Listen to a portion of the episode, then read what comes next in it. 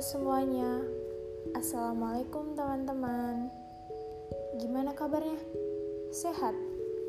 Semoga kalian tetap sehat selalu. Dan jangan lupa selalu jaga kesehatan. Jangan lupa juga pakai masker setiap keluar rumah. Selalu cuci tangan. Satu lagi ingat, selalu jaga jarak. Tapi aku sama kamu jangan dikasih jarak Jelas banget sih, ya ampun. Oke, hari ini balik lagi ke podcast saya. Pembahasan topik pertama. Wih, topik pertama. Hari ini kita akan bahas soal patah hati. Pasti kalian juga gak asing kan sama yang namanya patah hati? Pasti kalian pernah kan ngerasain namanya patah hati?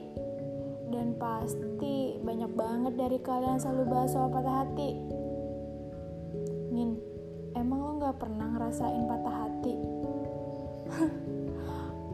Kalau gue ditanyain pernah enggaknya pasti gue jawab pernah lah.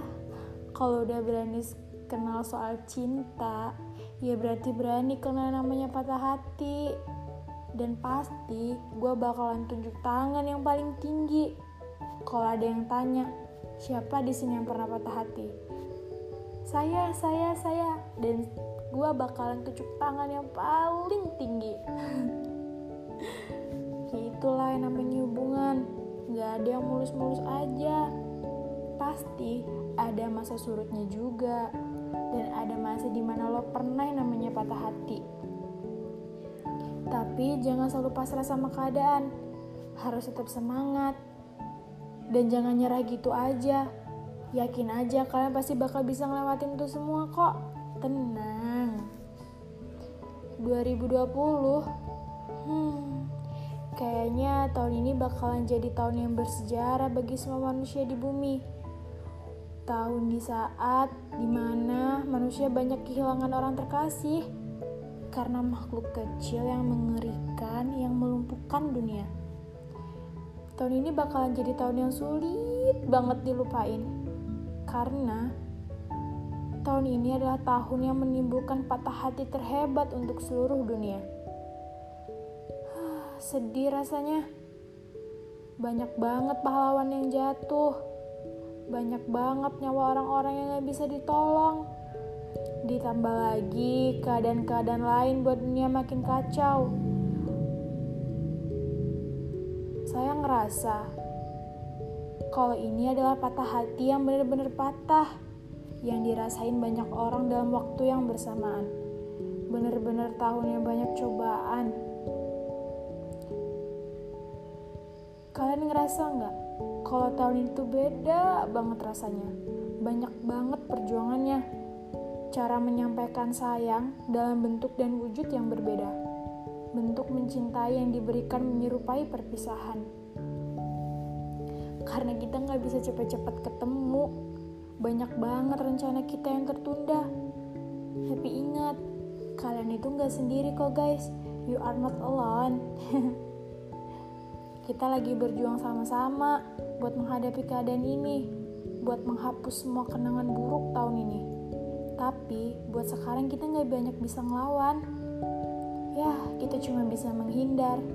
Tapi selama kita bersama-sama, semua akan baik-baik aja kok. Kalau ngomongin soal kesedihan, banyak banget dari kalian yang kadang suka nggak sadar kalau kalian lagi ngerasa sedih. Tapi kalian suka nutupi dengan cara ketawa. Pinter banget kalian. Bahkan saya juga begitu. Kalau saya lagi ngerasa sedih, saya selalu ketawa biar orang-orang di sekitar saya nggak tahu kalau saya lagi ngerasa sedih. Nih, ingat, kalian itu nggak sendiri. Terutama juga buat teman-teman saya kalau yang cerita suka tawa-tawa. Padahal saya tahu banget di hati kalian tuh lagi ngerasa sedih. Tapi kalian hebat, kalian selalu bisa nutupin itu semua. Bentar-bentar, aku ada cerita.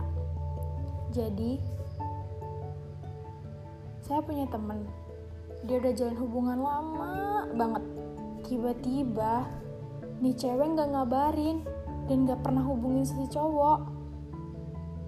Tiba-tiba kayak flat aja gitu. Diam seribu bahasa. Terus tiba-tiba ditinggal nikah gitu aja. Empat tahun guys. Bukan empat bulan bukan empat hari. Pasti rasanya sakit banget sih.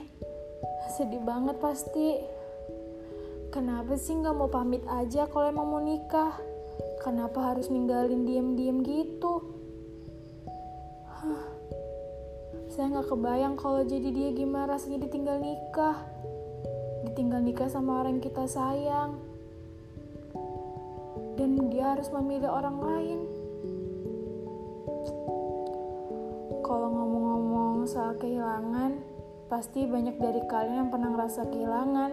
Entah kehilangan orang terkasih kehilangan sahabat kehilangan teman kehilangan orang-orang di sekitar apalagi kehilangan keluarga kehilangan yang saat itu sedang diperjuangkan dan pasti yang hilang gak akan bisa kembali pada saat dan bentuk yang sama. Kehilangan, kadang buat orang tuh kayak mikir, Allah juga harus ngerasain sama apa yang gue rasain. Dan pasti kita gak akan bisa nolak itu semua.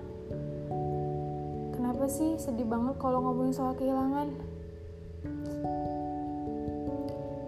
Bentar, aku juga punya cerita satu lagi nih. Jadi, saya punya temen yang udah jalin hubungan selama 4 tahun. Tapi di akhir-akhir tahun, pacarnya itu kasar banget guys. Sumpah kasar banget. Main tangan. Ya, jatuhnya sih kayak toxic relationship. Kalau ngomong soal toxic relationship, buat kalian semua, kalian juga harus tahu nih apa itu toxic relationship. Karena banyak banget ciri-cirinya.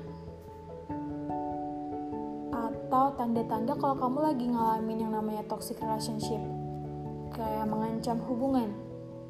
Terus kamu gak merasa bahagia. Kamu gak merasa kalau kamu itu ya kamu. Paham gak sih? Kayak kamu ini lagi dikendaliin sama pasangan kamu kamu gak ngenalin kamu ini siapa dan kamu ngerasa kehilangan diri kamu sendiri. Udahlah, mending stop aja guys. Itu udah termasuk toxic relationship. Masih banyak banget tanda-tanda toxic relationship. Apalagi kalau dia udah mulai terus-terusan nyalain kamu karena moodnya. Padahal moodnya dia sendiri yang hancur. Tapi dia selalu ngelibatin kamu. Wah udah gak beres udah udah tinggalin aja. Pasti masih banyak orang yang mau sama kamu. Pasti masih banyak orang yang pantas buat kamu. Yaudah yaudah sabar tahan. Kita balik lagi nih ke cerita temen saya yang tadi. Jadi gini teman saya itu selalu bertahan. Karena menurut dia ya lumayan juga sih kalau buat ninggalin hubungan yang udah dijalani selama 4 tahun yang satu sekuat tenaga buat bertahan, yang satu kekeh minta udahan. Berulang kali ditembak peluru panas sampai dia terluka, parah berdarah-darah, ditusuk-tusuk. Tapi dengan sekuat tenaga, dia tetap bertahan di rumah. Rumah yang tertutup pintunya. Dia terus-terusan mengetuk pintu dan berharap dibukakan kembali menuju rumah, di mana rumah itu menjadi tempat dia berteduh di saat dia kedinginan, di saat dia lagi gak berdaya. Dia juga sempat tanya sama saya, Nin, kalau kayak gini terus, apa aku masih pantas untuk bertahan? Atau apa aku lepasin aja? Kalau aku harus bertahan dengan kondisi kayak gini, lama-lama aku mati, Nin. Kata dia gitu. Tapi saya cuma bisa jawab, kalau masih sayang, pertahanin. Tapi kalau salah satu dari pihak udah bilang gak sayang dan ya kalau menurut kamu dia gak bisa berubah ya berat juga sih. Tapi yang mau gak mau kamu harus belajar buat mengikhlaskan. Karena rasa sayang kalau cuma sendirian itu gak cukup buat mempertahankan hubungan. Coba deh kamu pergi dan ikutin kemauan kamu terkadang seseorang itu akan terasa berarti kalau dia udah benar-benar pergi dalam hidup kita akan mengalami fase patah hati terhebat, sebelum akhirnya kita menemukan orang yang tepat dan siap menetap. Dari cerita yang aku dapat dan beberapa hati yang tersakiti, oh gini ternyata. Mau selama apa pun hubungan itu, tapi kalau hanya salah satu yang mau bertahan, ya buat apa? Mau sebulan, setengah tahun, empat tahun, bahkan lebih dari itu kalau hubungan itu udah gak sehat, kalau selalu ada pihak yang tersakiti di dalamnya, mau gak mau ya harus berhenti. Berat sih, apalagi sama kenangannya. Pasti itu berat banget. Tapi ingat, kalian berhak bahagia. Jangan bertahan dengan orang yang tidak menginginkan kalian. Pergi yang jauh, cari tempat yang nyaman, cari tempat di mana kalian dibutuhkan Cari hal yang bisa membuat kalian bahagia. Buat apa kalian bertahan kalau hanya sendiri? Ya, itu mah namanya bukan hubungan. Jangan berhenti sekarang. Ayo dong, semangat. Masih panjang banget. Masih banyak hal yang harus kalian dapat. Semangat terus. Udah dulu ya semuanya. Semoga podcast kali ini bermanfaat dan membawa berkah. See you. Ketemu lagi di podcast selanjutnya. Assalamualaikum teman-teman.